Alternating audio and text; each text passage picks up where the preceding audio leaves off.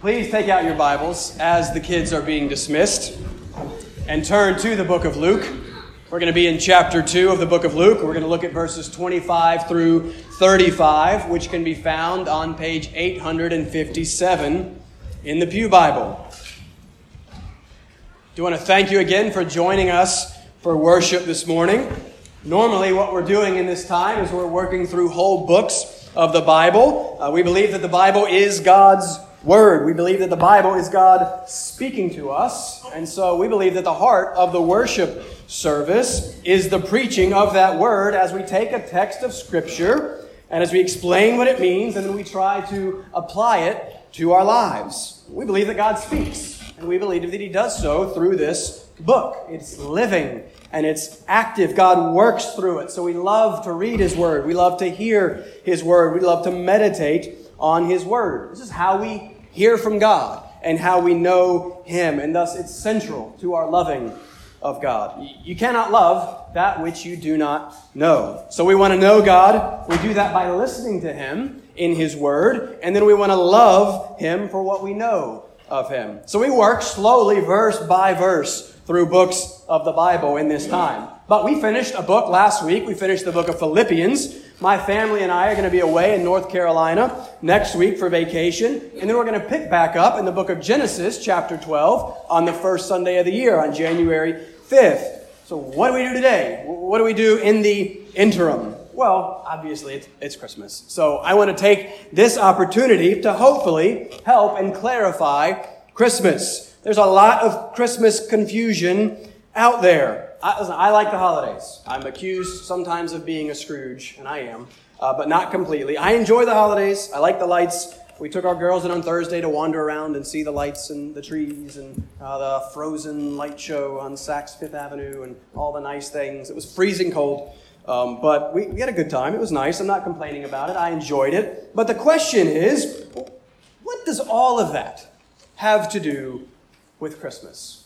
Or, don't judge me, we watched the movie Elf uh, with our girls. I think that's a hilarious movie. Uh, plus, it takes place in our city, so we love things in New York City. The best way to spread Christmas cheer is singing loud for all to hear. Right? That's what the, that's what the choir is going to do here in a few minutes. That's nice. I like that. But again, the question is, what in the world does the silly little movie Elf have to do with Christmas. We're going to take the 10 hour long drive down the coast tomorrow, and there's going to be food, and there's going to be gifts, and there's going to be family. Again, what does all of that have to do with Christmas? It can be very confusing. What is it that we are really celebrating? It's not always clear. And so, while there's no place in the Bible that says, hey, Christmas is on December 25th, um, make sure and make it a whole big deal with lots of wrappings and trappings and all that. Well, the Bible is clear that the thing we say that we are celebrating at Christmas is the most important thing that has ever happened. So, what was that? And what does it mean? Well, surely we know by now that Jesus is the reason for the season. We've got to make sure we've got to put Christ back in Christmas. Uh, we know from all the pageants that it's something to do with the birth of this baby. But who was this baby Jesus really? What was he born to do? And what does that mean for us today, 2,000 years later? Well, those are the questions that I want to attempt to briefly answer, and I want to do so from a somewhat obscure spot for many of us. I actually want us to look at a story of the baby Jesus, but a story that happens 40 days after the, ba- the birth of the baby Jesus. But this should still count as a Christmas story. Uh, we count the wise men as part of the Christmas story, but they didn't show up till probably about two years later. Uh, so go home to your nativity scene. Take out the wise men and take out the, uh, the, the star. They weren't there. That happens like two years later. So I feel justified in looking on Christmas Sunday at a story that happens 40 days after the birth of Jesus because this story tells us a lot about what that birth means and who this child is. So all we're going to try to do in a few, a few short minutes this morning is Hebrews 12:3 is I want to get you to consider Christ. This is not something that you just need to do on Christmas Day, but every day. But Christmas, rightly understood, does give us a unique opportunity to specifically consider Christ. Who is this Jesus that we say that we're celebrating at Christmas? What does he come to do? How does that relate to you? All right, we're going to do that by looking at the story of a man named Simeon. Simeon was not an important man. Uh, Simeon uh, probably wasn't a priest. Everyone thinks Simeon was a priest because he goes to the temple. Text never says that. I think this is just a regular guy, a lay person that loves God, is more importantly loved by God, and that God then uses mightily to teach us something important about Jesus. Simeon is going to do two things in our passage. He is going to praise, and then he is going to prophesy. He sees Jesus, he looks at what is before him, and he praises, but then he looks at what is before Jesus, and he predicts. He tells us in a few short words many important things about this child that we need to know. So, three points to try and help us understand who this Jesus is, what will he do, and how that relates to you. I want you to see that Jesus will reveal your heart I want you to see that Jesus will either ruin or raise your heart. And then I want us to see at the end that Jesus alone can save your heart. That's what we're going to try to do in the next 15 minutes, 20, 25 minutes. Let's read the text. This is the most important part. Look down there at Luke chapter 2. You will be helped greatly if you have this open in front of you. My job is to explain to you this word and what it says. So make sure what I'm saying comes from this. Follow along as I read for you in Luke chapter 2, 25 through 35. And I want you to pay attention to this because this is what God wants to say to you this morning. Luke writes in verse 25 Now there was a man in Jerusalem whose name was Simeon, and this man was righteous and devout, waiting for the consolation of Israel, and the Holy Spirit was upon him. And it had been revealed to him by the Holy Spirit that he would not see death before he had seen the Lord's Christ. And he came in the Spirit into the temple. And when the parents brought in the child Jesus to do for him according to the custom of the law, he took him up in his arms and he blessed God and said, Lord, now you are letting your servant depart in peace according to your word, for my eyes have seen your salvation that you have prepared in the presence of all peoples, a light for revelation to the Gentiles and for glory to your people Israel. And his father and his mother marveled at what was said about him. And Simeon blessed them and said to Mary, his mother, Behold, this child is appointed for the fall and rising of many in Israel, and for a sign that is opposed. And a sword will pierce through your own soul also, so that thoughts from many hearts may be revealed. Let's stop there and let's begin first by going to the Lord in prayer. Father, we thank you for your word. We thank you that you speak. We thank you that you speak through these words, these words that are living and active, these words that mediate to us your presence. Father, you are with us through your word. Father, you do mighty and amazing things through your word. Father, my words are so weak and insufficient. Father, your word is living and active. Your word does not return to you void. Father, you save lives and you change lives. Uh, you bring comfort, you bring joy. You do all of these things through your word as you reveal your Son through it. So, Father, we ask now that you would help us. Help me in the preaching of your word uh, to show Christ. Father, help us in the hearing of the word to see Christ. Give us eyes to see, give us ears to hear. Use this time to increase our love for Jesus Christ. Help us, Lord, we pray. In Jesus' name, amen. All right, we're going to actually work backwards through the text. We're going to start at the end, and then we're going to work back toward the beginning. Simeon starts with praise, but I want to end with the praise because Simeon ends with some pretty heavy stuff. But I want us to see how this pretty heavy stuff actually is still a cause for much joy. So if the praise part is verses 29 through 32, the prophecy part is verses 33 through 35. We're going to focus there first, but let's lay out the context by quickly looking at verses 25 through 28. As I mentioned in the beginning, there is no indication that Simeon is anyone of note. Some just assume that he's a priest because he's coming to the temple, but the text never says that. Verse 25 tells us that we are in Jerusalem. We are in Jerusalem, verse 22, because Joseph and Mary have come to the temple for her purification and for her baby Jesus' dedication. They are, as Luke says three times in those verses, obeying the law of the Lord. But as they enter into the temple, we are then introduced for the first time to this man, Simeon. And we're told three main things about this mystery man in verse 25.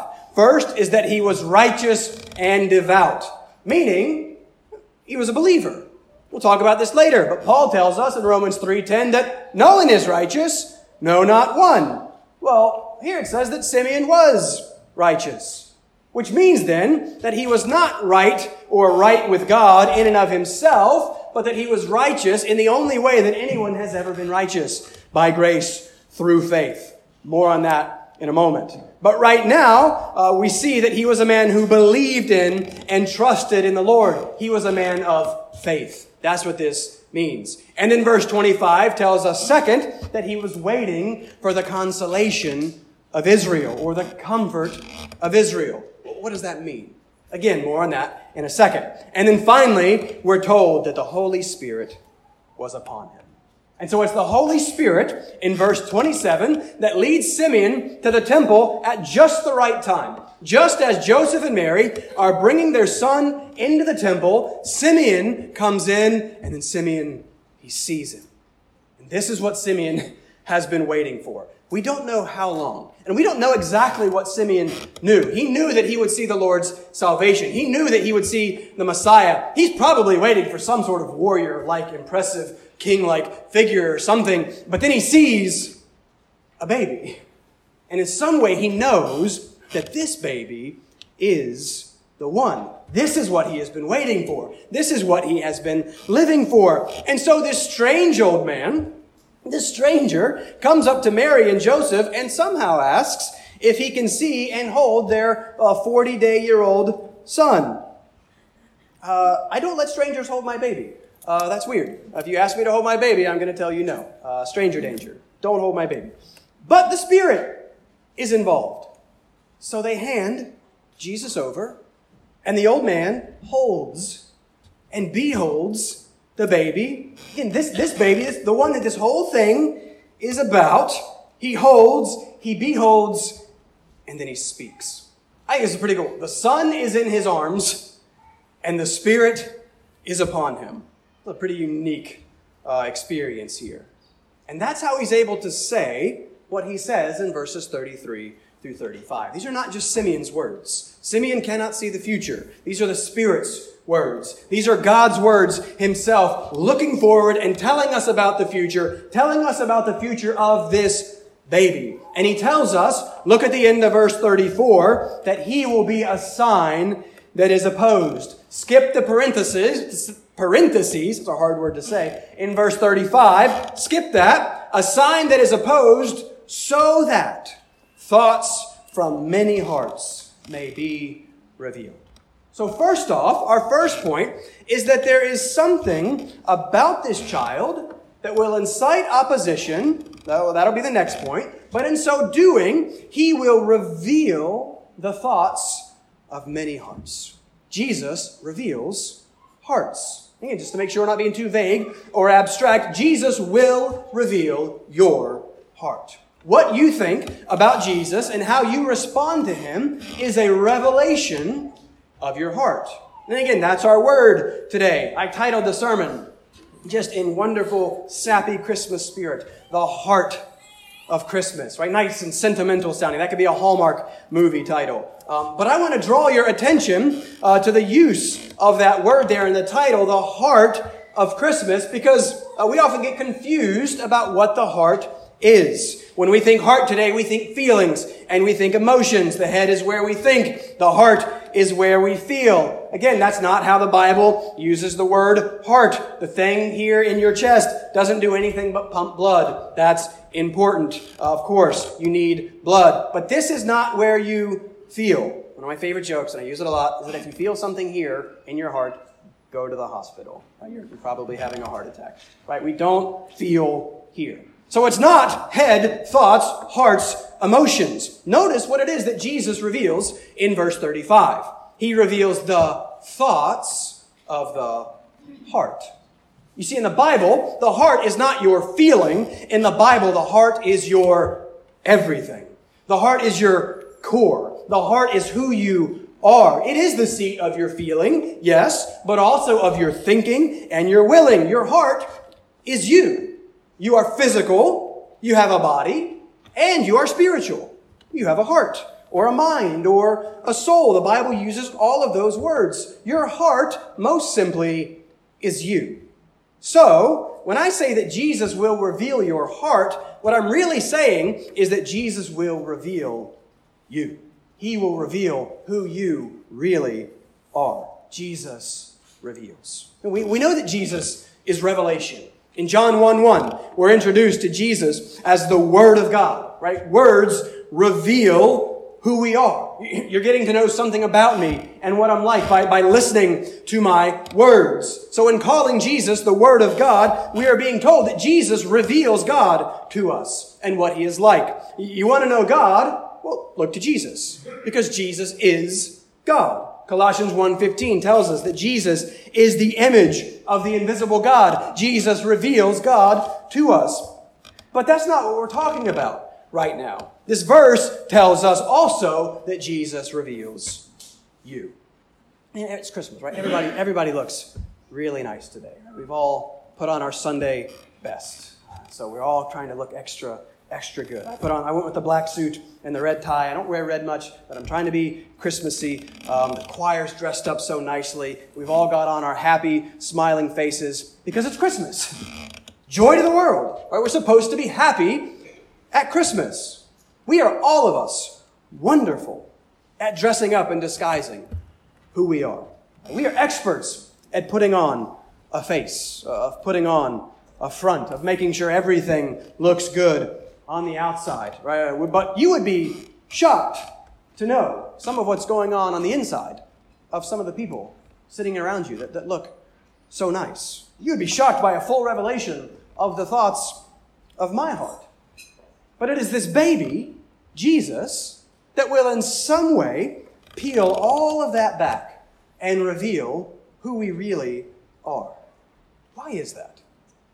Well, it's because of who he really is. It's the very reason we celebrate this thing. Because what the Bible says over and over again very clearly, and this is so important, is that this Jesus is not just some rabbi, he's not just some wise man, not just some teacher or miracle worker, but that he is God himself who has become man. He is perfect God, perfectly good, perfectly holy. And when we, who are not those things, come into contact with that goodness, that holiness, well, the great contrast between him and us will reveal us for who we really are. It reveals our lack of goodness or our lack of holiness. John 8 12 tells us that Jesus is the light. What does light do? It reveals, it exposes. Jesus reveals and he exposes. Jesus is the litmus test of life. How you respond to Him, how you respond to His Word, reveals your heart. And it reveals who you really are. Have you, ever, uh, have you ever experienced this in the reading of God's Word and the encountering of Christ through that Word? If you're a Christian, you have. Uh, Jesus, we know, is not here anymore physically, but he is very much with us by his Spirit. And again, he mediates that presence to us through these words, these words that are not just words. Again, 412, Hebrews 412, they're living and they're active. They're sharper than any two-edged sword. They pierce to the division of soul and spirit, of joints and of marrow. These words discern the thoughts and the intentions of the heart. That sounds like what Simeon tells us Jesus does. Right? The word discerns, reveals our hearts. And if you know Jesus, you've experienced this. Right? Philippians 2, verses 3 and 4 has just been wrecking me for about two or three years. Right? Christians count others more significant than themselves, and they look first to the interest of others and not their own interests. Man, like how selfishly and sinfully short of that do I fall? The word reveals and it judges, and that word has pierced my heart. And that's what Jesus does through his word because he's God. And what you think and what you feel and what you do about Jesus reveals who you really are. He reveals your heart. And He is doing that right now as you are being confronted with this Jesus through His Word. So He will reveal your heart. But that's not all that He does. Number two, in revealing your heart, Jesus also then will either ruin or raise your heart. Look at the middle of verse 34. Simeon says there, Behold, this child is appointed for the fall and rising of many in Israel. The fall and rising, or the ruin and raising. Okay, what does that mean? That sounds kind of strange. Come on, it's, it's peace on earth, goodwill toward men. It's the most wonderful time of the year. We're supposed to be all sweet and sentimental and sappy. But here's a Christmas text telling us about this baby that was born, that we are here to celebrate, telling us specifically what he has come to do. And we're told that he is appointed, he is specifically chosen and sent by God for the fall of many. Merry Christmas. Right? Sounds kind of strange. Christmas is Jesus coming into the world. Well, why did he come? Well, for many reasons. Uh, but we ignore many of them. We ignore the ones that we don't like. Uh, what about John 9:39? Jesus specifically tells us why he came. For judgment I have come into the world. Whoa. Uh, lots of people at this time of year, they send out Christmas cards, right? We send out Christmas cards. I'm, I'm fine. I, I, like those. It would never happen if I didn't have a good wife who did all these things uh, for me. And we always put nice Christmas sayings on the front of the cards, right? Like, Merry Christmas, joy to the world, and peace on earth. Can you imagine one of these cards with that on it? For judgment, I have come into the world. Here's my four smiley, cute little girls. I'm going to try to get Melissa to do that next year.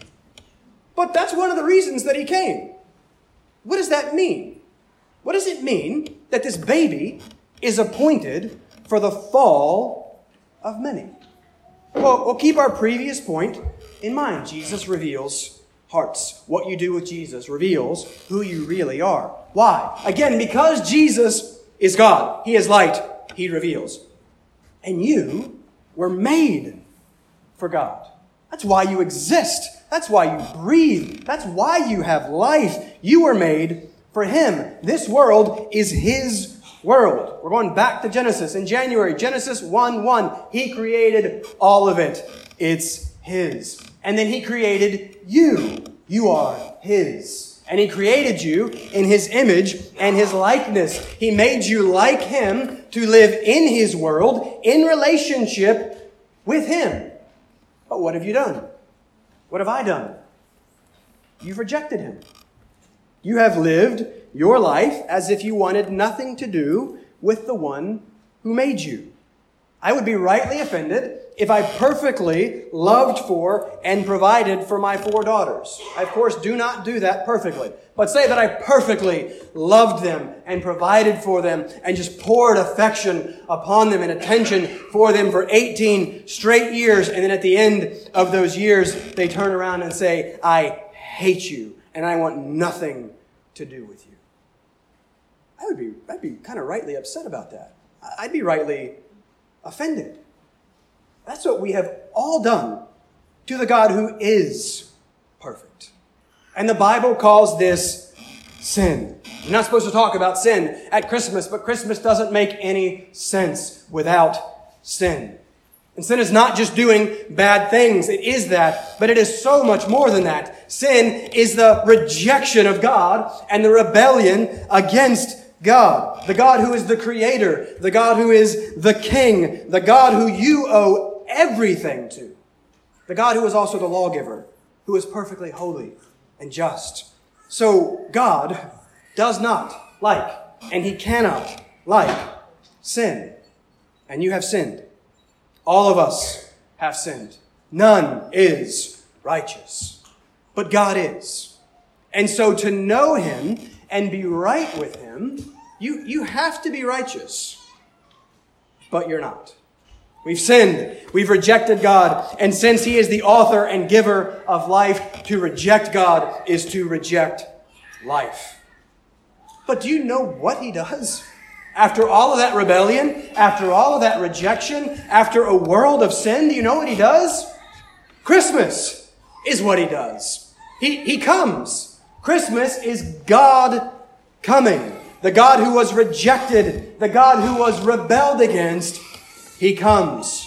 Which is why, honestly, John 1 is my favorite Christmas text. The Word, Jesus, was God. Verse 14, and the Word became flesh and dwelt among us. Christmas is God taking on flesh and coming and dwelling among us. But, verse 10, He was in the world, and the world was made through Him, yet the world did not know Him. Verse 11, He came to His own, and His own people did not receive Him. That's what we've all done. Right? We have rejected God. We did that at the beginning. How does he respond to that? He graciously comes after us in Jesus Christ. And still, many reject God. That is why Christ will be the ruin of many. Because God has now come in the flesh. God has now made himself uh, perfectly known in Jesus Christ. The God that you were made to know. And if you fully and finally reject him, this text tells us that he will reject you. For judgment, Jesus says, he has come into the world. You see, so in this verse, where Simeon's looking at this baby, Simeon is telling us that Jesus is the dividing line of history. Jesus is the dividing line of humanity. He is the line in the sand. If you are not with him, then you are against him. And if you are against this baby, this baby who is God come in the flesh to this world, then Simeon tells us you will fall. You will experience the eternal ruin of your heart. This heart was made to run on God. If you cut yourself off from that God in your sin, that heart will fall in to ruin. You cut yourself off from the fuel and the source of life, that heart will wither and die for eternity. Again, that's, that's pretty heavy. And I know, that's not normal Christmas fare. But it is God that tells us this through Simeon, that Jesus is appointed for the fall and the ruin of many. So there's a warning here about Jesus and what you have done with him. But praise God that that's not the whole story. Last point. Because Jesus alone can save your heart. And that's what Simeon ultimately means by the rising of many. This is what it means for Jesus to raise your heart. The word rising there in the Greek is used 42 times in the New Testament. You know how it's translated the other 41 times besides this one? It's resurrection. Every time. This is the Greek word for resurrection. The coming of Jesus Christ at Christmas will mean for you either ruin or resurrection.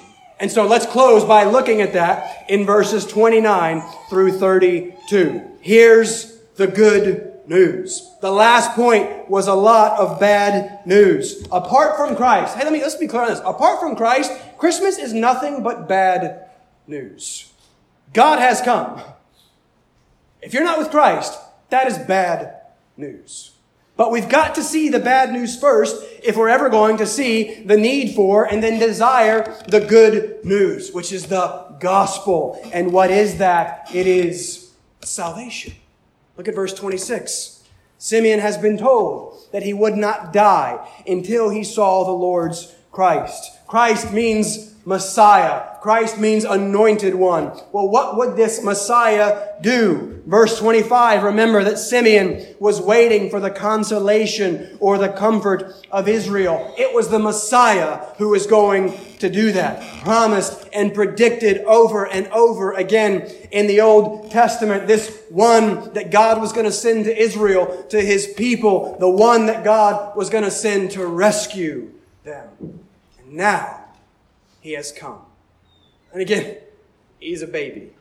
He's a baby. None of them expected that. And so Simeon sees this and he understands and he worships and he praises God. He says, now I can depart. You know what that means? Now I can die. Now I can die happy. Why? Verse 30. For my eyes have seen your salvation. And what does Simeon see? He sees a baby. And he says, My eyes have seen your salvation. Because this baby, Jesus, is salvation. He alone can save your heart. How? Okay, he has come. But how would he bring this salvation. This is where everyone got confused back then. And what about all that sin that we just talked about in the last point? That sin that we all have. That sin that separates us from the good and holy God of life. That sin that deserves and demands death. Well, Simeon even hints at that, at the how of this salvation. Look at verse 35. We skipped the parentheses, but don't skip the parentheses. Now, speaking to Mary, Simeon says, And a sword will pierce through your own soul also. Why? Why would there be an unspeakable agony for Mary in light of what this baby, her son, has come to do? Well, can we know? We know the story. We know ahead of time. Because for Jesus to save your heart, Jesus had to die for your heart. So Simeon at Christmas is pointing us forward to Easter. He's pointing us forward to the cross because that is why Jesus came. Jesus came. He was born to die. And don't forget who he is. He is God who has taken on flesh. He is God come to rescue his people and to rescue his people from the one thing that mattered. Not Rome, not uh, political oppression, not financial poverty, not from your difficult boss, uh, not from your uh, difficult spouse, not whatever your bad circumstances are. Jesus came to rescue you from the one thing that mattered. Sin.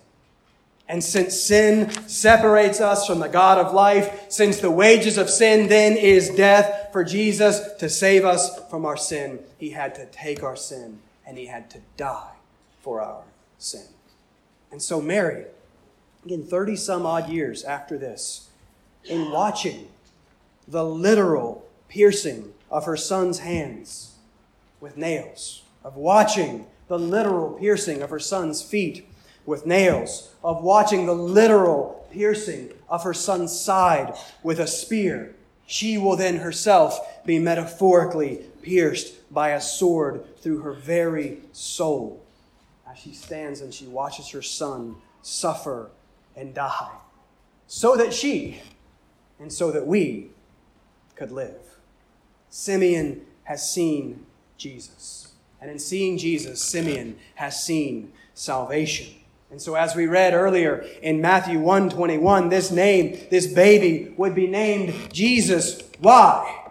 Because he will save his people from their sins by taking their sins, by becoming sin for us and by dying in our place, which means Acts 4:12, there is salvation in no one else.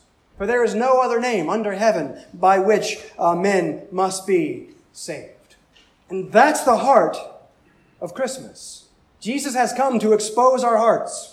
And in exposing our hearts, He will be uh, the ruin of the hearts that reject Him. But He will be the rising. He will be the resurrection of the hearts that accept Him, the hearts that believe in Him. Christmas tells us the awful truth that there is nothing that we can do to save ourselves. You think that you're a pretty good person, and you probably are. You're maybe a better person than I am. Uh, but listen, God is perfect. And to be with Him, you have to be perfect. And you are not. And I am not even close. But Christ is. And that's why He comes to be perfect for His people and to pay the penalty for His people by dying for His people. That's the only way that anyone can be saved. It's through the work of Jesus Christ in their place. And the only way to receive that work, to benefit from that work, is to do what Jesus says in the first words out of his mouth in the Gospel of Mark. There's Mark's Christmas story. Jesus says, Repent and believe. He says, Turn away from that sin and put all your hope and your trust in him. Do you trust him? Do you know him? Do you believe in him? I'm not asking if you agree with some facts about Jesus. I'm asking, do you love him?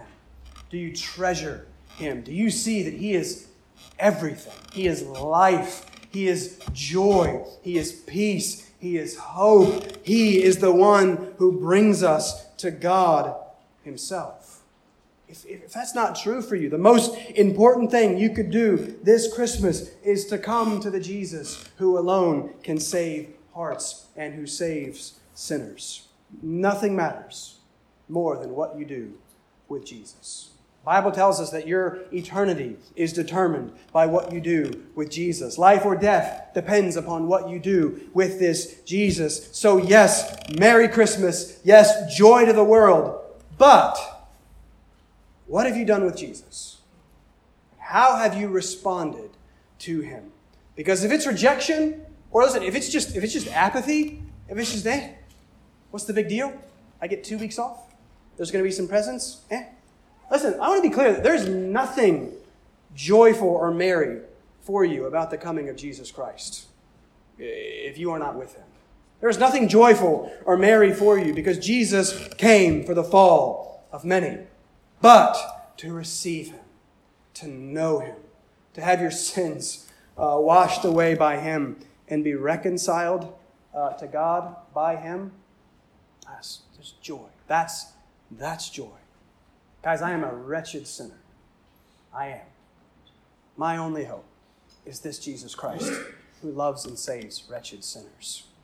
And that's the best news in the world. And that's what this thing is about. I don't care about the presents, I don't care about the candy, I don't care all of those things. I want you to know this Jesus. And I want you to experience the freedom from the guilt and the freedom from the death and the freedom from the separation from the God that you are made for. Relationship with Him is what life is about. That's what you are made for. And if that's the case, that's the only place that you will find joy. That's what life is all about. And that's the life that Jesus came to bring at Christmas by giving His own life in death. And so my prayer and my desire uh, for all of you is nothing more than that you believe that Jesus is the Christ, the Son of God, and that by believing you may have life in his name. If you have any questions about that, I'm going to be here all afternoon, and I would love to talk to you about that. There are people around you that would love to talk to you about that. Come ask me, what, what in the world were you talking about? I'd love to tell you. Because Jesus, guys, he's everything. And it's taken me about 35 years to really start to get it. And I want you to know that Jesus. He is the heart of Christmas. Bow with me and let me close this time uh, with a word of prayer.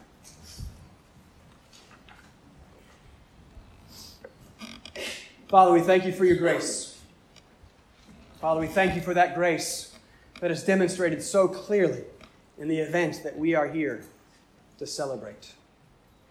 Father, you show your graciousness and your kindness and your generosity in coming after the very sinners who rejected you and ran from you.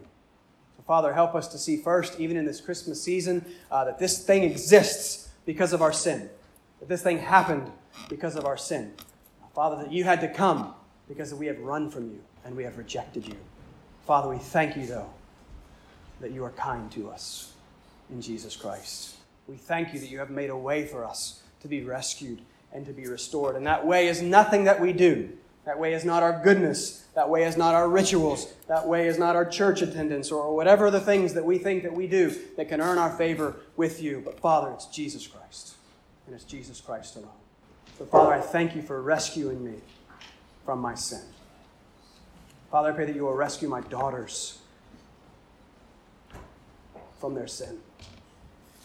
Rescue these people, Lord, from your sin, their sin.